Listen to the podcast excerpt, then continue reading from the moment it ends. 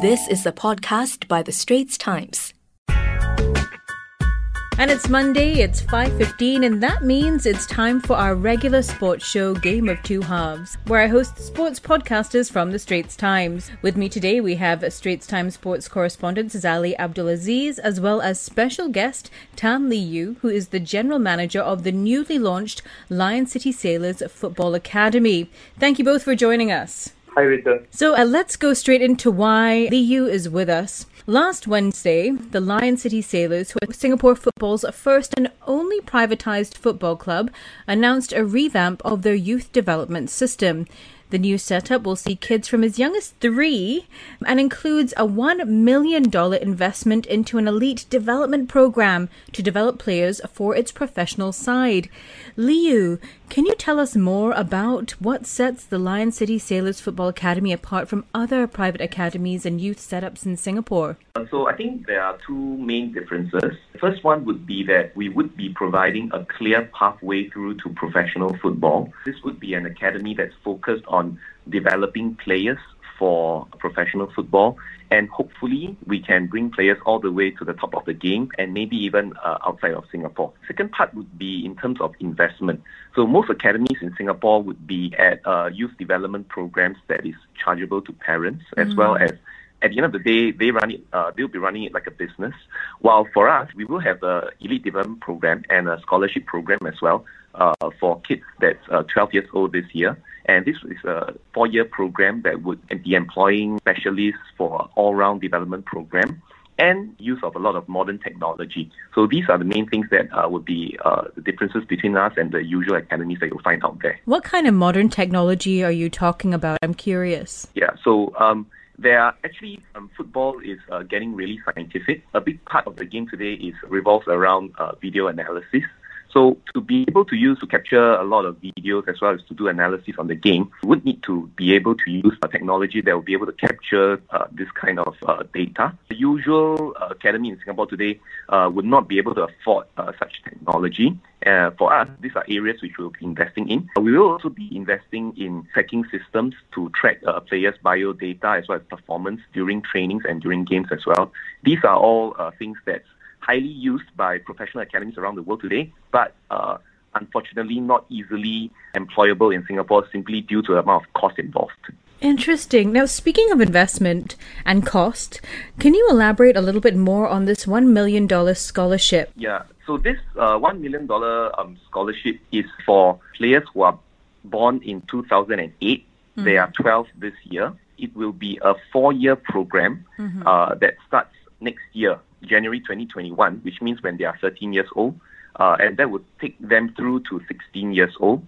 Now, this program is um, aimed at developing them during this uh, very important four years of their development pathway. And post the four years, that's where they actually stand a chance to be offered a professional contract and go for early enlistment and subsequently a professional adaptation phase that would prepare uh, prepare them for professional football. If I could add, I think what caught the attention of a lot of people, the sample program the sailors have put out for, for this particular squad Li Yu just mentioned, I think the academy plans to have their these elite players, uh, youth players come in you know, five times a week from Tuesday to Saturday and then have a game on Sunday. And for the days they do report for training, they have an hour of study time, you know, followed by team training, individual training or, or, or video analysis sessions, which is, you know, something that is not commonly found. In fact, I don't think it's found in Singapore at all. So it's a really refreshing and promising approach. Also a very ambitious one, I think, because of some of there are very entrenched views by a lot of people, Singapore and, and the local football scene, and what they think about youth development and about juggling players' academic pursuits. So I think it's a difficult one, but you know, nothing ever worth doing isn't right. You know, as the saying goes, let's hope sailors can pull it off. Now, speaking of difficult, what would be your response, Li Yu, to those who say that the academy's plans for elite development program are too difficult or impractical to implement? This program is definitely a very rigorous one and something that, you know, I think uh, most coaches in Singapore would, would, would feel that, you know, it's too tough for the players. However, I beg to differ because this is a program that really aims to prepare them for something that's very difficult ahead, which is a career in professional football. Mm-hmm. Now, I, I would like to bring the attention of everyone to a very successful sport in Singapore, which is swimming, right? Our swimmers today, they are doing well, you know, some of them at the international scene. The kind of hours that they put in, is far more than what our footballers do. They wake up in the morning before school, swim, go for their swimming training. Right. They go to school. After school, they go to the pool again. They finish their homework, they go for their swimming training again. Some of them train up to 13 times a week, you know, morning, evening sessions, double sessions from Monday to Saturday, and then single session on Sundays. Now, this is the kind of sacrifice that our citizens are capable of for something that is really worth sacrificing for. So I believe really that there are players and there are parents who are supportive of this and who would be ready for this kind of rigorous program.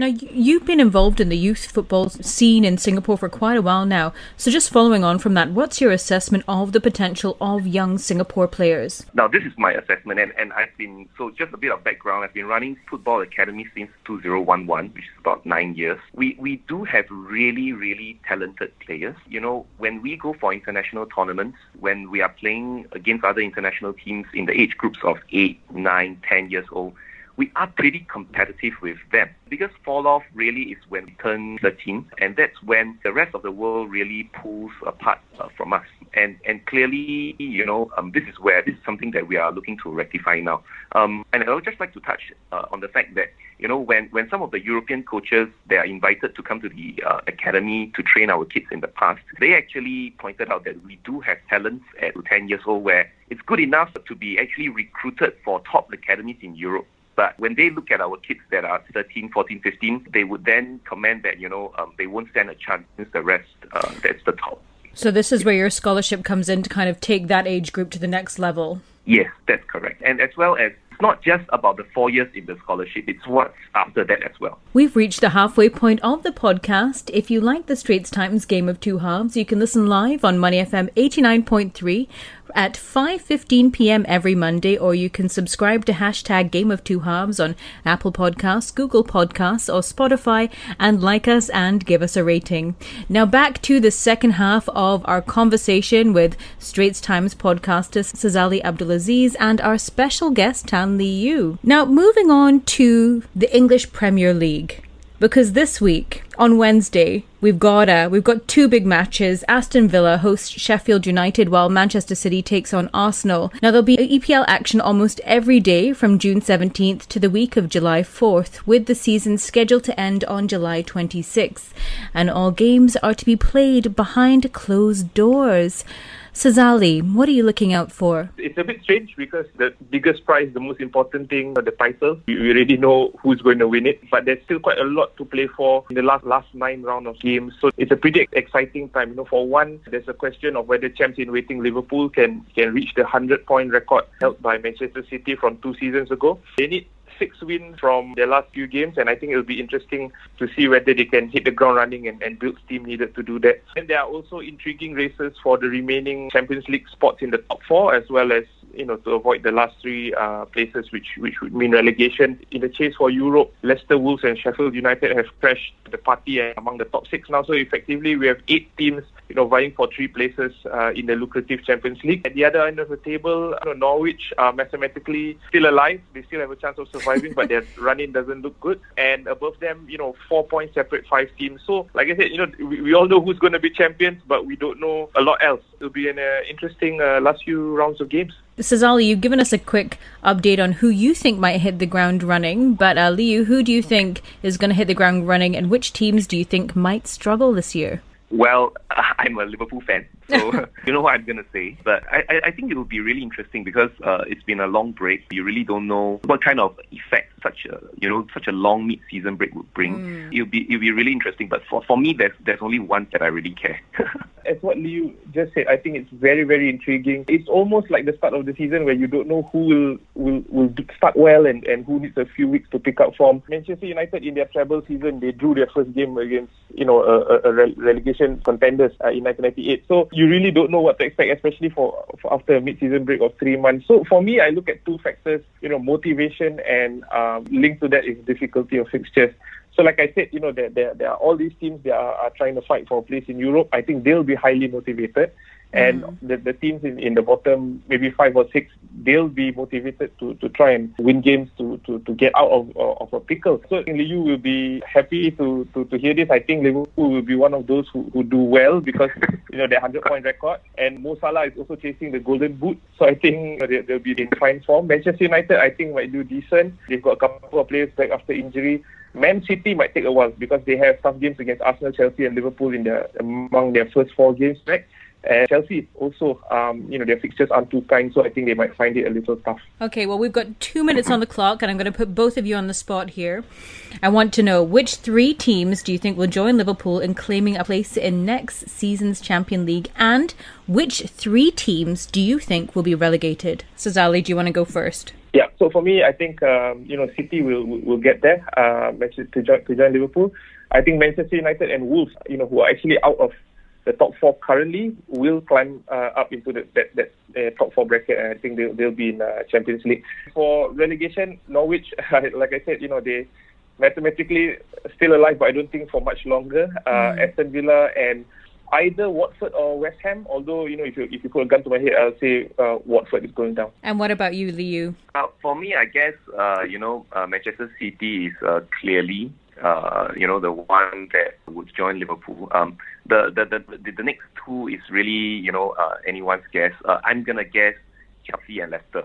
Yeah, and uh, in terms of going down, it's so tight at the bottom. There like I mean seven, eight possible clubs, right? So I feel that Norwich is a definite. For the other two, I have no idea. West Ham would be one of them, and uh, I have no idea. One who, more name? Who, who the third one would be. okay, well, thank you so much for your time. okay, well, there goes the final whistle on yeah, our sports discussion of the week. We hope you enjoyed listening to us. Glad to have you both on the line. Thank you, Sazali and Li Yu. Thank you. Thank you. Thank you. That was an SPH podcast by The Straits Times. Find us on Spotify, Apple or Google Podcasts, or streaming on Google Home. Do feedback to us at podcast at sph.com.sg. You can also check out more podcasts on various topics at The Straits Times, The Business Times, and Money FM 89.3.